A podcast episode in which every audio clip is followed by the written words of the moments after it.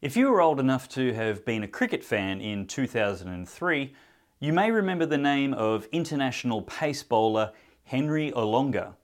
Henry was teammates with Andy Flower and Heath Streak and played for Zimbabwe in the 2003 Cricket World Cup. For those who are a little younger, perhaps you recognise Henry Olonga from the 2019 season of The Voice Australia. I'll gather up my past and make some sense at last. This is the moment when all I've done, all of the dreaming. I can now announce that Henry Olonga will not only be one of the special guest speakers at the Church and State Adelaide conference on Friday night, the 6th of October, coming very soon but will also be performing the Australian National Anthem as well as another special song. And thank God he can sing, because Henry Olonga's cricket career was cut short by an extraordinary and controversial act of bravery. While the international sporting community had been enthusiastic and clear in its condemnation of South Africa's white government apartheid policies, enforcing sustained boycotts and exclusion of all South African sporting teams just a dozen years earlier, there was no such principled stand against the bloodthirsty regime of black Zimbabwean dictator Robert Mugabe, who murdered up to 100,000 of his domestic political opponents and plunged his nation into economic disaster. Racism isn't racism if the racist is black and the victim is white, at least according to anti racists. In this episode, I'm joined by Henry Olonga to discuss dictators, tyranny, and the motivation for courage. I'm Dave Pellowe, and you're watching the Church and State Show. May all that you stand for and that we stand for be preserved under the providence of God for the happiness of mankind. The trouble is caused by unthinking people who carelessly throw away ageless ideals as if they were old and outworn machinery. But it is the values of individual liberty, equality before the law, and the supremacy of people over the state to which we can always, with confidence, return as a powerful and uniting force. Australia is not a secular country, it is a free country. Virtue signalling Westerners looked the other way from the human rights abuses, electoral fraud, and violence of the Mugabe regime, believing anything better than the previous civilised British colonialism. God save us from the moral bankruptcy of virtue signalling. But Andy Flower and Henry Olonga refused to look the other way, and as equal men from each end of the melanin spectrum, they donned black armbands on the international stage they had to mourn the death of democracy in their beloved homeland. They released a joint statement on the morning of their opening World Cup match, and I quote It is a great honour for us to take the field today to play for Zimbabwe in the World Cup. We feel privileged and proud to have been able to represent our country. We are, however, deeply distressed about what is taking place in Zimbabwe in the midst of the World Cup and do not feel that we can take the field without indicating our feelings in a dignified manner and in keeping with the spirit of cricket. We cannot, in good conscience, take to the field and ignore the fact that millions of our compatriots are starving, unemployed, and oppressed. We are aware that hundreds of thousands of Zimbabweans may even die in the coming months through a combination of starvation, poverty, and AIDS. We are aware that many people have been unjustly imprisoned and tortured simply for expressing their opinions about what is happening in the country. We have heard a torrent of racist hate speech directed at minority groups. We are aware that thousands of Zimbabweans are routinely denied their right to freedom of expression. We are aware that people have been murdered, raped, beaten, and had their homes destroyed because of their beliefs and that many of those responsible have not been prosecuted. We are also aware that many patriotic Zimbabweans oppose us even playing in the World Cup because of what is happening. It is impossible to ignore what is happening in Zimbabwe. Although we are just professional cricketers, we do have a conscience and feelings. We believe that if we remain silent, that will be taken as a sign that either we do not care or we condone what is happening in Zimbabwe. We believe that it is important to stand up for what is right. We have struggled to think of an action that would be appropriate and that would not demean the game we love so much. We have decided that we should act alone without other members of the team being involved because our decision is deeply personal and we did not want to use our senior status to unfairly influence more junior members of the squad. We would like to stress that we greatly respect the ICC and are grateful for all the hard work it has done in bringing the World Cup to Zimbabwe. In all the circumstances, we have decided that we will each wear a black armband for the duration of the World Cup. In doing so, we are mourning the death of democracy in our beloved Zimbabwe. In doing so, we are making a silent plea to those responsible to stop the abuse of human rights in Zimbabwe. In doing so, we pray that our small action may help to restore sanity and dignity to our nation. End quote. You know what the difference is between that protest and the virtue signalling which plagues modern sport? These men had everything to lose and nothing to gain by their protests. It was the end of both of their sporting careers, and both men were forced to flee the nation. Zimbabwe's state owned media wasn't paying attention to the issue or allowing critical news out of the nation, and citizens were not free to protest any other way. They weren't protesting a highly debatable issue such as human produced carbon dioxide alarmism or imagined systemic racism in the most liberal, inclusive democracies the world has ever seen. They were protesting actual torture, murder, rape, and dispossession by a bloodthirsty regime with a soaring body count against actually innocent people. Unlike the protests by spoilt elitists in recent decades, this took enormous personal courage, conviction, and sacrifice. And that's the world of difference. The suave and sporty Henry Olonga joins me now. Henry Olonga, welcome to the Church and State Show. Well, thanks for having me, Dave. I'm looking forward to having a chat. Now, I've enjoyed your audiobook and listening to your life story. Um, tell us a little bit about for for those people who are not cricketing tragics uh, around uh, at the end of your career in 2003. Tell us a little bit about who Henry Olonga is and, and how uh, people will have known you as uh, one of the, the great international uh, one day and test cricketers uh, and pace bowlers of the early 2000s.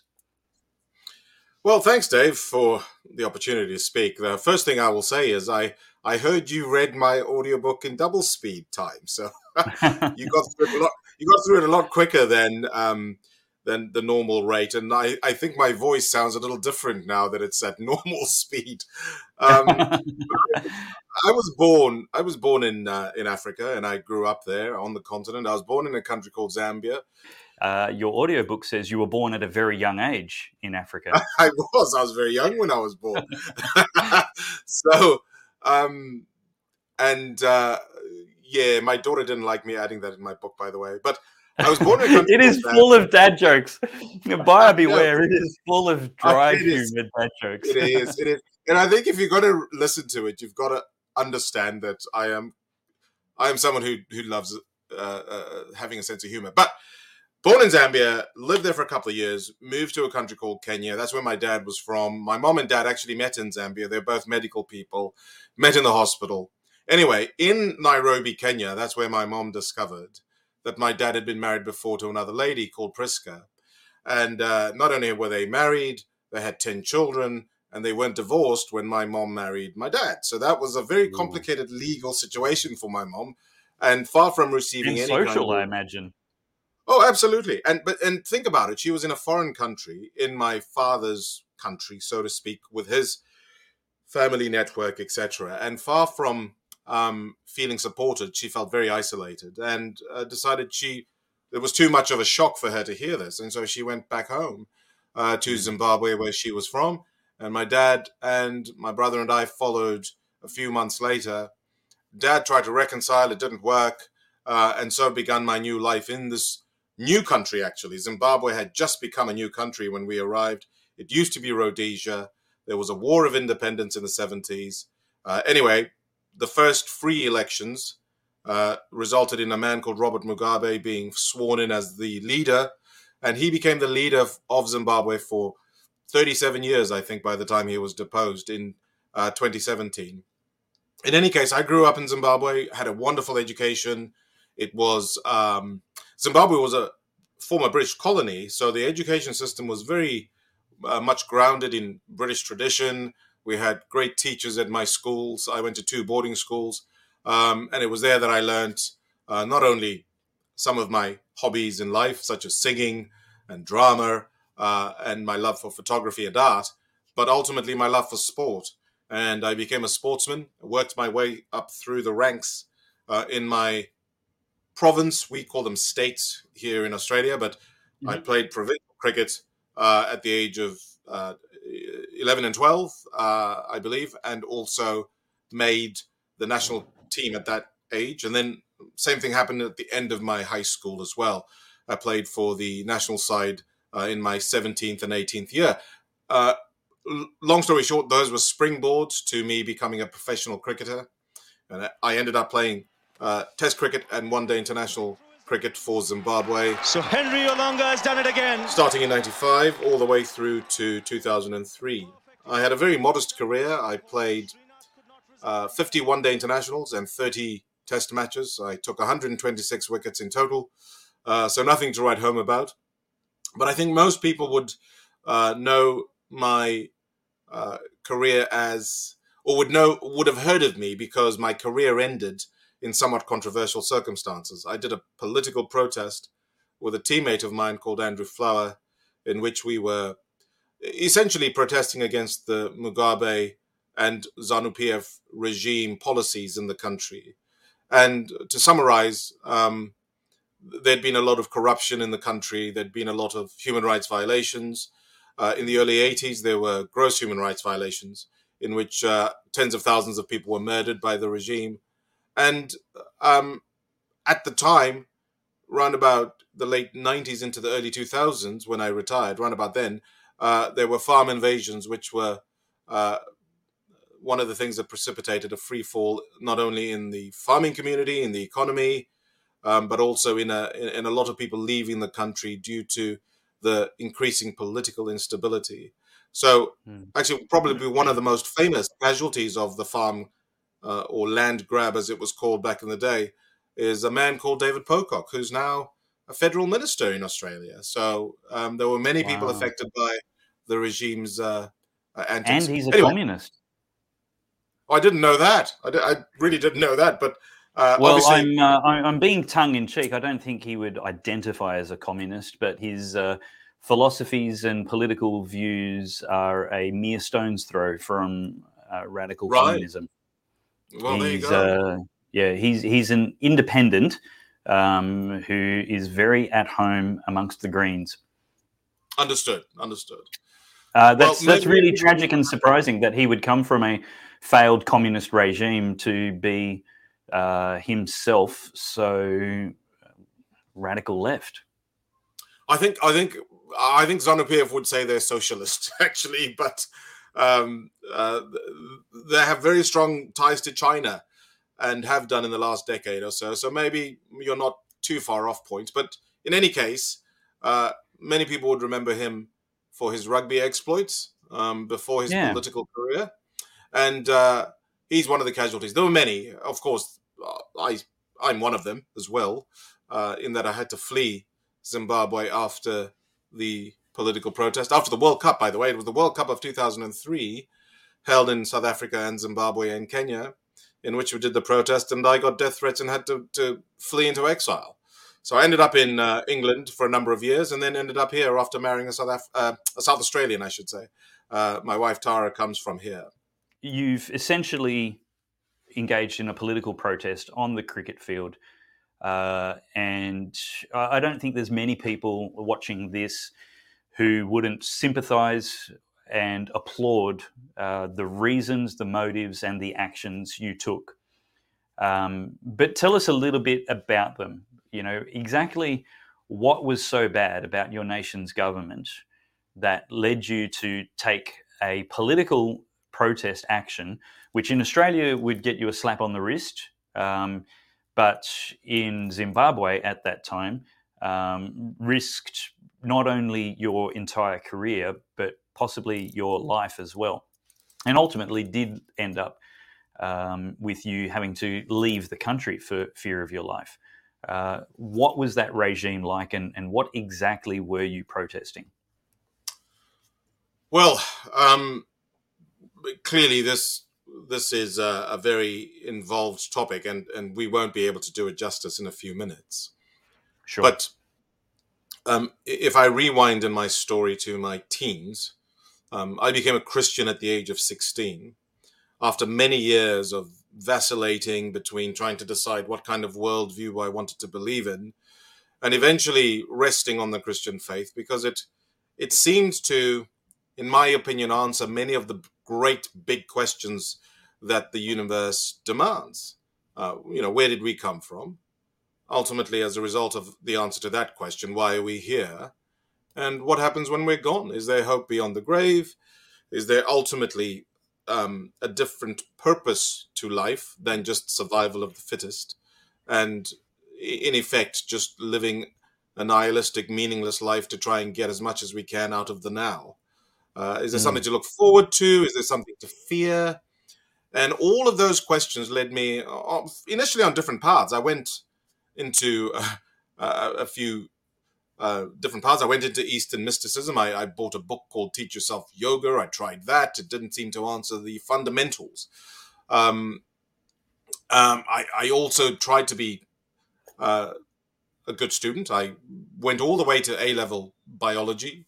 Um, a level is the sort of old way of doing exams in Africa, Oxford and Cambridge um, um, exams, and and so I went to A level and I did okay at that level in biology. So I understood the premise of life coming from non-life and everything coming from nothing in a big mm. bang and all of that. And none of it made sense to me, you know. It just didn't seem feasible that we could get everything from nothing. And it didn't seem to me like the highest purpose of man was survival of the fittest. It just there was just so much beauty in the world. There was so much um, questions that I had around the aesthetic of life. Um, to me, the way the world is put together is so extraordinary. There's so much complexity um, that I just couldn't believe it just happened for no reason mm. billions of years ago. And so that led me on a search, and this quest lasted maybe two or three years, in which I eventually rested on the idea that the Christian faith made the most sense to me up here and in here as well. So in my head and in my heart. Now, a lot of people will will obviously have their own view on how we got here, but for me, um, the idea that an, an almighty, all powerful God created everything through supernatural power and um, uh, through an extraordinary uh, creative mind uh, makes more sense to me than nothing exploding. So that was my foundation. There is a God. He made everything, and ultimately, He's also given us, if you will, the rules for life, the structure of society, etc. And so all of this culminated in me knowing right from wrong and the consequences of it. So, because the Bible is very clear in the book of Romans, isn't it? Uh, Romans 3.23 uh, says, um, for all have sinned and fall short of the glory of God. Uh, Romans 3.20, uh, 6.26, uh, for the wages of sin is death, but the gift of God is eternal life uh, in Christ Jesus. And uh, Romans 10 uh, says, For all who call on the name of the Lord shall be saved. Those were scriptures mm. that were read at a youth camp that I attended, and it all made sense to me. Yes, there is a God, He made us, but there's a problem. We're sinners, we fall short of His glory. Uh, bottom line, sinners must be punished. The punishment is not good, but God gave a solution uh, in Jesus dying on the cross for us. And I'd heard that message, I don't want to exaggerate, but a million times. I am obviously speaking in hyperbole there, but I'd heard it so many times. We'd had Scripture Union, Youth for Christ, we'd had the Gideons coming around, we'd had itinerant preachers, we'd heard it from teachers. Um, my my schools were quote unquote Christian, so I understood that uh, I needed to do something. God's done what He's had to do, and I have to do something. So I placed my faith in Jesus on the, I think, uh, the the middle in the middle of December in '92 at a Christian youth camp. I trusted the Lord. I got converted. I became a Christian on that day, and have been ever since.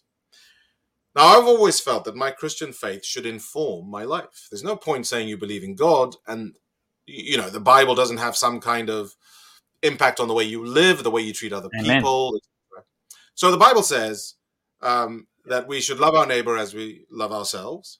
Uh, of on course, we should love God um, with all our heart and soul and strength. And in effect, Jesus said, on these two commands, all the others hinge, so to speak. I'm paraphrasing slightly, but the idea is that the way you treat your fellow man is very important to God. And ultimately, he must be first in your life. And so, from my perspective, one of the most powerful stories I read about in the Bible is the story of the Good Samaritan. It's a very famous story. Many people have heard it, but for the benefit of those who haven't, it's about a, a man who is attacked by bandits. He's on his way on a long road somewhere in, in, in that in the Middle East, uh, and he gets attacked by bandits. He's left on the side of the road bleeding. He's obviously been robbed of his possessions. And a couple of people come past. I think there's like a high priest and uh, a teacher of the law or something like that. I can't remember exactly. But they're, they're the kinds of people you would think would stop, but they don't. They walk on the other side of the road. They don't want to get involved with the mess. And uh, long story short, uh, a Samaritan comes along. He's got a donkey. He helps the man with his wounds. He puts him on his donkey, takes him to a place where he can recover and convalesce. And he says, "I'll pay the bill, and if there's more, I'll pay even that." So what a what an incredible story of getting involved in a mess that doesn't involve you on behalf of someone else. So so good. for me, uh, you know, as a as a as a Christian, I've always felt those stories aren't just nice trite stories and parables and ideas that are communicated to us by by the Bible, but primarily through Jesus, to just be nicer people. You've almost the call is you've got to get your hands dirty. You've got to because if you don't, you're like the other people who walked on the other side of the road.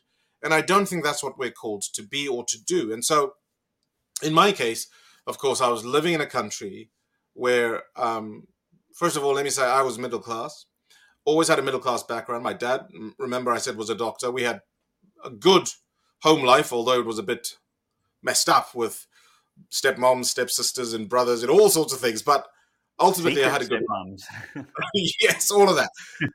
but, but ultimately, I had I had um, I had a good life, and I, in a sense, didn't need to get involved.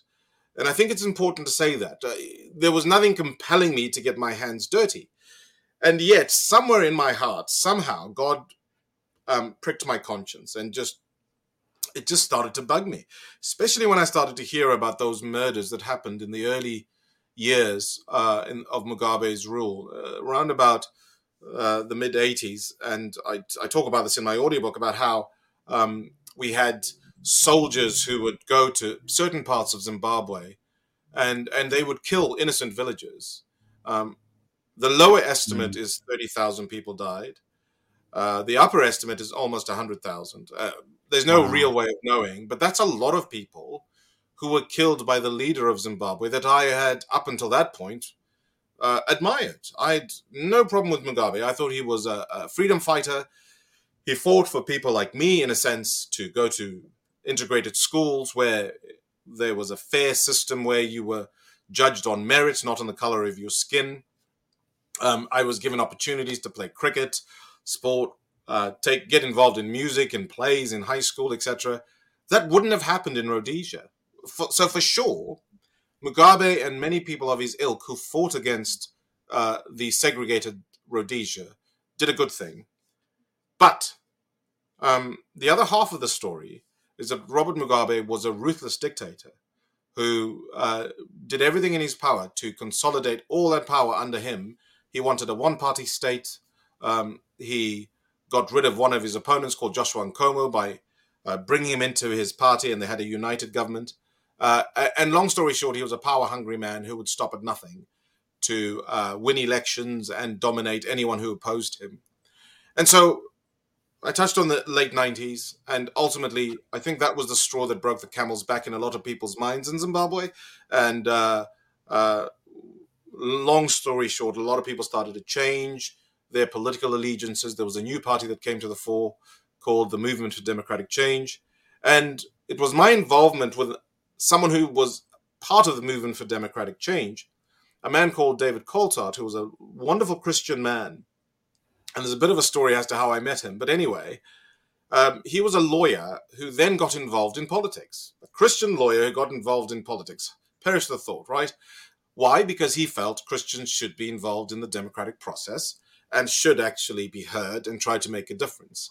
And so he became, he's a close Was friend it, of mine. um, sorry, Henry, was it Andy Flower who introduced you? No, no, no. I, uh, if you remember, I went on that Christian youth camp, and on that Christian youth camp, the Christ, the Christian leader did some inappropriate things, which led to him being sued by a group of parents, and I was called to be a witness because I was a leader on one of the camps on which some of these things happened. Right. So that's how I met David Coltart. And um, right. the, the court case never went anywhere, but we stayed friends and stayed in contact. And then I become an inter- became an international cricketer. He was a cricket fan, and uh, he called me, invited me around for dinner the one time.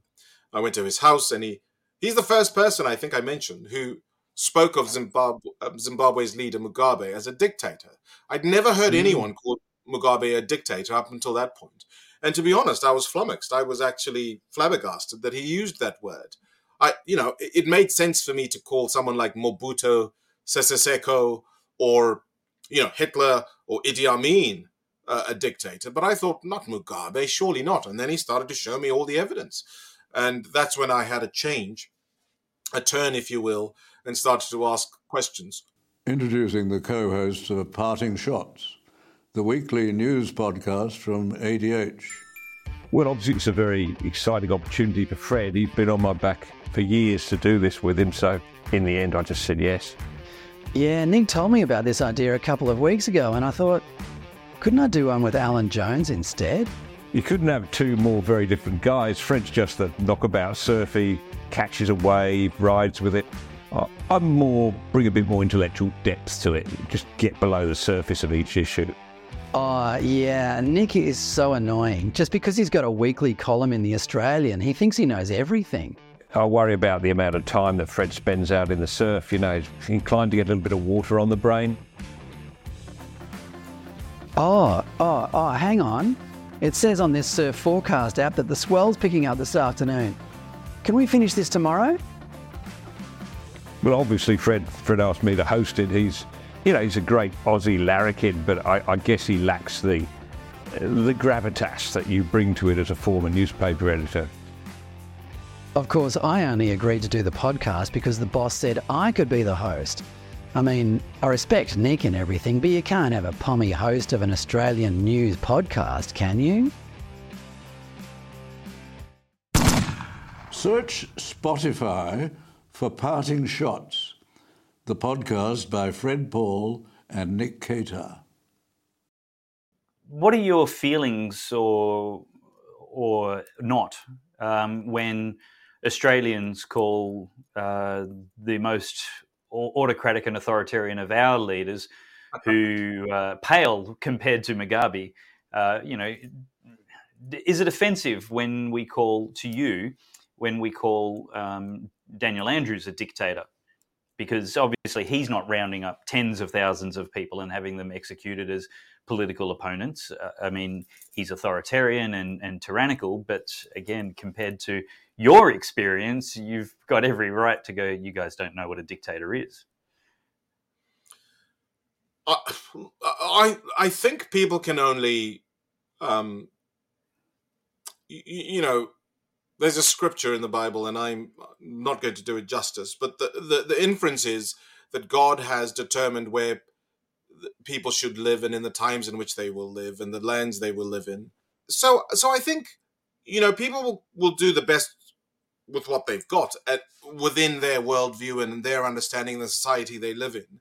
And so there, there, there are obviously different challenges. Um, to your life depending on where you were born and where you live. And you know, people born in an Islamic state um, have very different challenges to people born in Australia, for example. Um, here you have the, a lot of freedoms. You can choose not to be religious at all. Um, and versus other countries where if you convert to a different religion, you can be killed. So mm. vastly different life experiences based on where you're born. Um, so let me just say, I have an understanding of that. That if you've never been in a country that has a tyrannical uh, dictator running the place, you, it just it doesn't fit in your frame of reference. It doesn't. It's not something you can relate to, and you know th- there is some truth to the fact that I suspect if you know if if we had uh, another COVID COVID crisis and there was the option of sending people to quarantine villages somewhere in the middle of the desert you know there would be, definitely be government overreach with that sort of thing. And that's obviously unsavory and the kind of language we had um, over the last two three years was extraordinary to me um, however it's still not the same as literally losing your life because you don't want to vote for a certain party um, it's not the same as having death threats like I experienced, uh, or indeed being thrown into prison on trumped up charges because you know you support a different party. So those sorts of things happen regularly in Zimbabwe mm. and a lot of African countries. So I I would be very slow to be judgmental of people who overestimate or inflate what they think a dictator looks like. I would try to gently correct them and say, well, you ain't seen nothing yet. But um, I, I do think Australians probably ought to educate themselves. And I think sometimes people get a, a wake up call when they actually travel. And, and so this is why sometimes, certainly in the world of Christendom, uh, it, it's helpful to travel to a different country to help with a mm. charity mm. or, mm. Uh, you know, visit a, a, orphans or try go there as a missionary or something like that because it opens your eyes to how lucky you are when you live yeah. in a country like Australia or the, any Western nation. Throw in England, where I've lived as well. Um, so perspective I think is is one thing. Perspective is is healthy and mature, but on the other hand, uh, I, it, it's probably also healthy and mature to see the early warning signs. Yes, um, and and and that's the thing is is I think when I look at my um, history in Zimbabwe, I think most people would have said Robert Mugabe was a, a good leader to start with. Now, that's somewhat disputed. Some people think he was always capable of tyranny, even from the beginning. And they were from the first election. There were rumors of uh, voter intimidation, um, violence against voters, etc. So perhaps the, and even before Zimbabwe became Rhodesia, there were a lot of possible rivals of Mugabe's that disappeared or were involved in unfortunate accidents. So it's possible that he was cut from a certain type of cloth way from the start. Mm. Um, but um, it took me something in the region of 17, 18 years to see Mugabe's true colors. Um, and so, even in a country where uh, the signs were probably more prevalent than in Australia, um, even I, as a admittedly a young man, didn't see them until I was of age, when I was about in my early twenties. And so, it's not often easy to see the signs of tyranny. And oftentimes, you would lose democracy. Um, I would describe it as a death from a thousand cuts. It's exactly. not necessarily one big blow. It's just mm. a little bit of freedom taken away here and a little bit of freedom taken away there. And people wake up and suddenly they go, Whoa, what's happened to our country? Suddenly, you know, we're not defending the Constitution, we're not standing up for our rights, or at least our rights are being trodden. Um, and thankfully, in the West, there is somewhat um, of a structure of accountability, somewhat. Um, so some people have been held accountable over what happened over the last few years. Um, who's the lady who fell on her sword? Uh, the her sword. The the premier of New South Wales. I forget her name. Um, Gladys she- she- Berejiklian? Yeah, she had to, to to it was there was a bit of corruption going on there, wasn't there? Um, that that that you'd probably get away with it in Zimbabwe. Um, so the good thing about the West is there is somewhat of an accountability that happens, and but and we've also seen them backtracking from a lot of the overreach that they they imposed during um, the lockdowns and all of that stuff. Um, because from a legal point of view, they didn't tick all the boxes. Um, but the sad thing for me is Polite that a- understatement. but but a lot of people still a lot of christians still don't think they did anything wrong you know they that they was overreach or that they abused their powers or anything like that because because to them it just does it it doesn't feel like a dictatorship and that's the thing is Mm. when i grew up in zimbabwe it didn't feel like a dictatorship it's only when Mm. mr coltart started to explain to me and handed me a dossier put together by the catholic commission of, for justice uh, it was a dossier called um, breaking the silence i think it was and it, it basically detailed some of the most horrific stories, uh, which I won't repeat, of what happened to my fellow countrymen in the country. Um, tales of torture and abuse that you you'd think we were involved in a civil war, uh, but we weren't. This was Wow. a, this was free this was free Zimbabwe, and um, um, that's uh, ultimately the internet as well very much came to the fore because it allowed me to do research. And uh, you know re- when when the internet became a thing in, in the mid 90s to me anyway in africa um, many people remember how slow the internet was and those horrible noises the modems made when you dialed in. But there was a thing called the internet where it meant you didn't have to go to a library um, you didn't have to have a million encyclopedia britannicas. You could go and find a website where some dude or some lass was talking about uh, something that was close to them and there just so happened to be um, websites that talked about the excesses and abuses of the Mugabe regime. And um, but it was up to me to do the research and find out and not live in ignorance, which sadly is um, very prevalent in our day. People, I think, have this beautiful picture in their heads of what democracy looks like, and they don't want anything to jostle and shake that image. Um, even if they're faced with reality, they're more inclined to say, "Oh, you're just a conspiracy theorist," than to look at the facts and do their own research. Um, and that's you know that that's why a lot of the the leaders that abuse their powers get away with it is because a lot Yeah. of people don't place them under scrutiny and say, "Well, hold on, uh, what you did over there was exactly wrong." right. Exactly Yeah. right. You're talking about exactly what happened in Australia. Obviously, you were here, and, and I know on my social media there were fine, intelligent, honest, upstanding Christian men and women who basically said we should trust Scott Morrison because he's one of us. And, and it's like, no, you need to do your research. You don't need to look at what he's doing on Sunday, but what's he doing on Monday and Tuesday, and and you know how's he doing his job? We need to actually look at these things uh, and research for ourselves, and not just be so willing to look away when it's uh, uncomfortable what we see. And the thing is, Dave, you know, like I, I, I like I'm very controversial.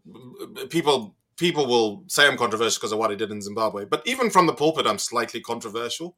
So I'm the kind of guy who you'll have at your church, and I'll preach once, and you'll say, "Oh gosh, we might struggle to have him come back," because I, literally, you know, I literally look at biblical uh, truth, and I look at eschatology, and I look at the Bible, and I, you know, I look at the end times, which is spoken of very clearly in the Bible, I Mhm. think.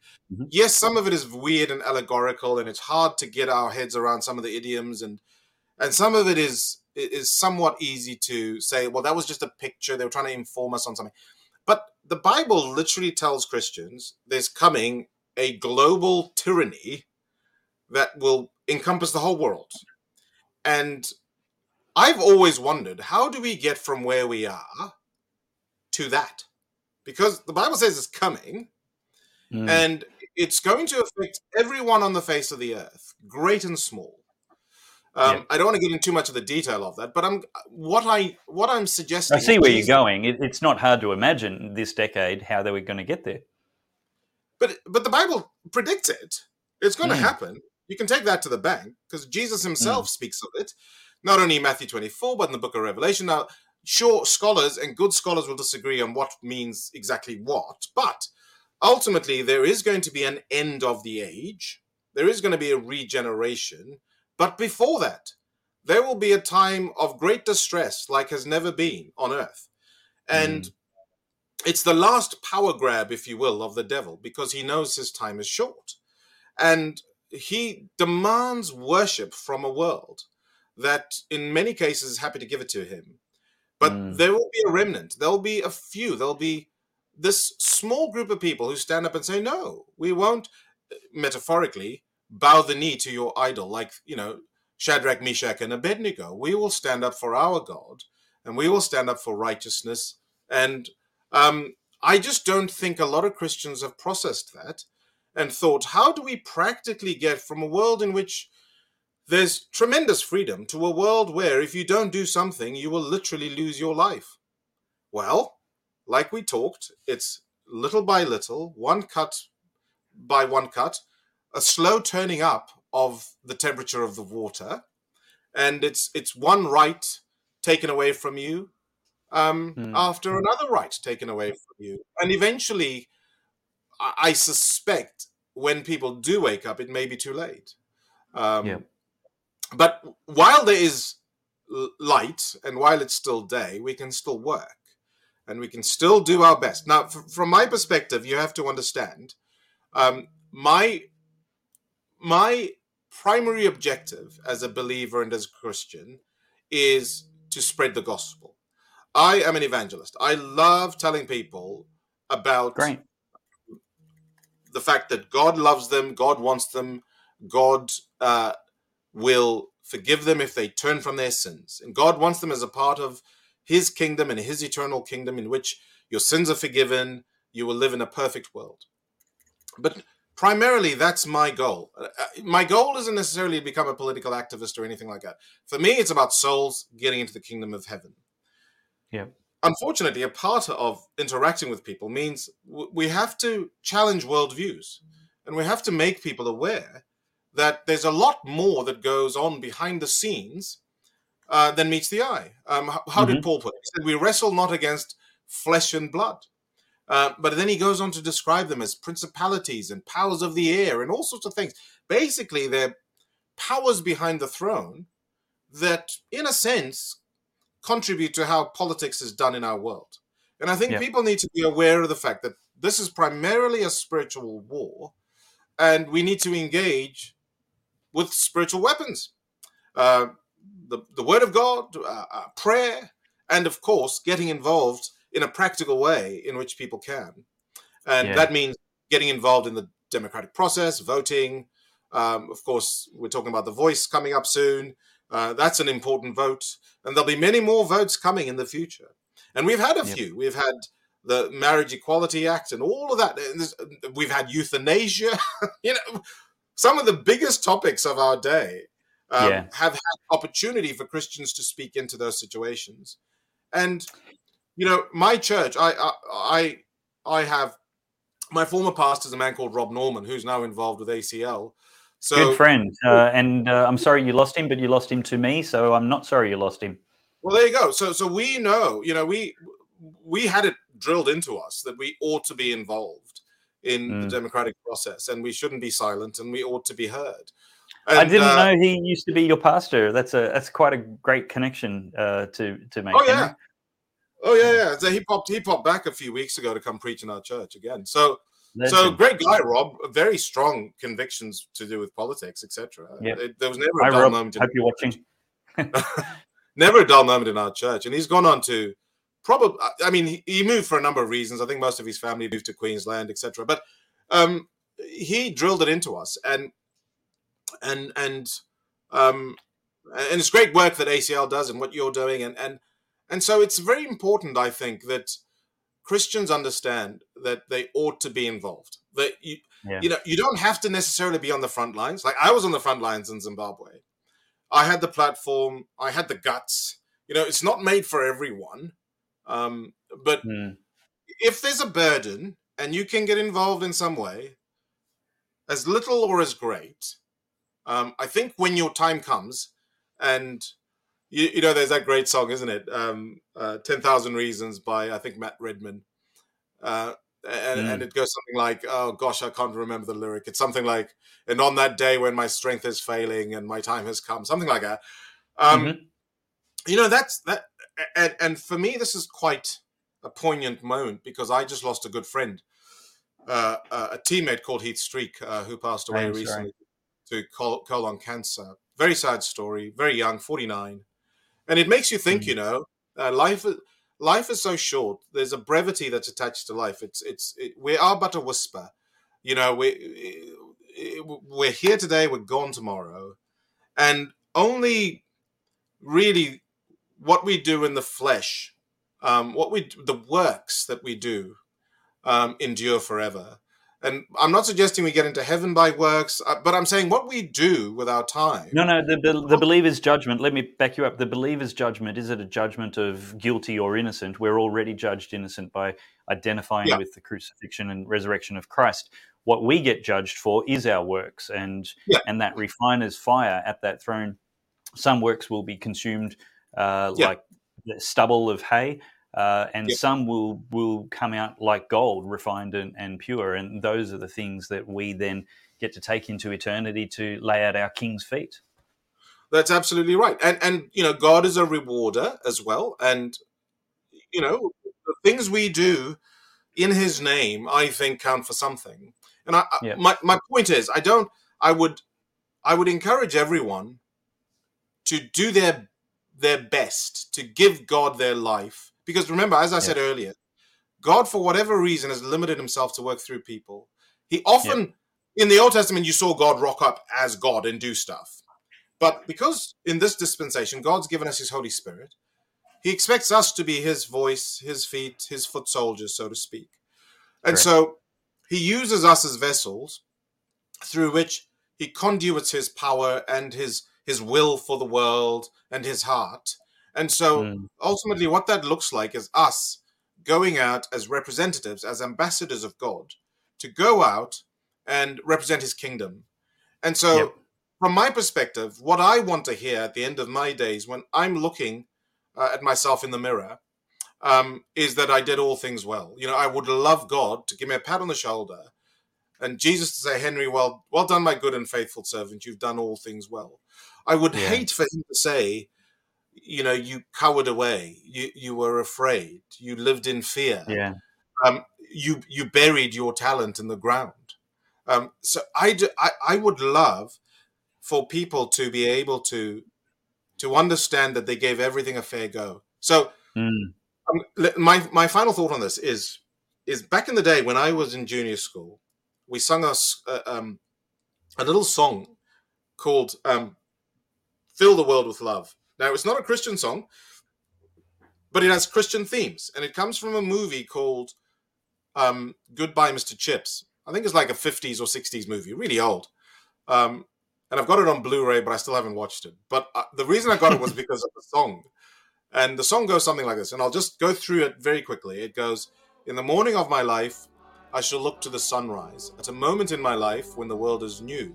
And the blessing I shall ask is that God will grant me to be brave and strong and true, and to fill the world with love my whole life through. And the, the, the chorus is, And to fill the world with love. And it just repeats and repeats. And then in the new time, time of my life I shall look to the sunshine at a moment in my life when the sky is blue and the blessing I shall ask will remain unchanging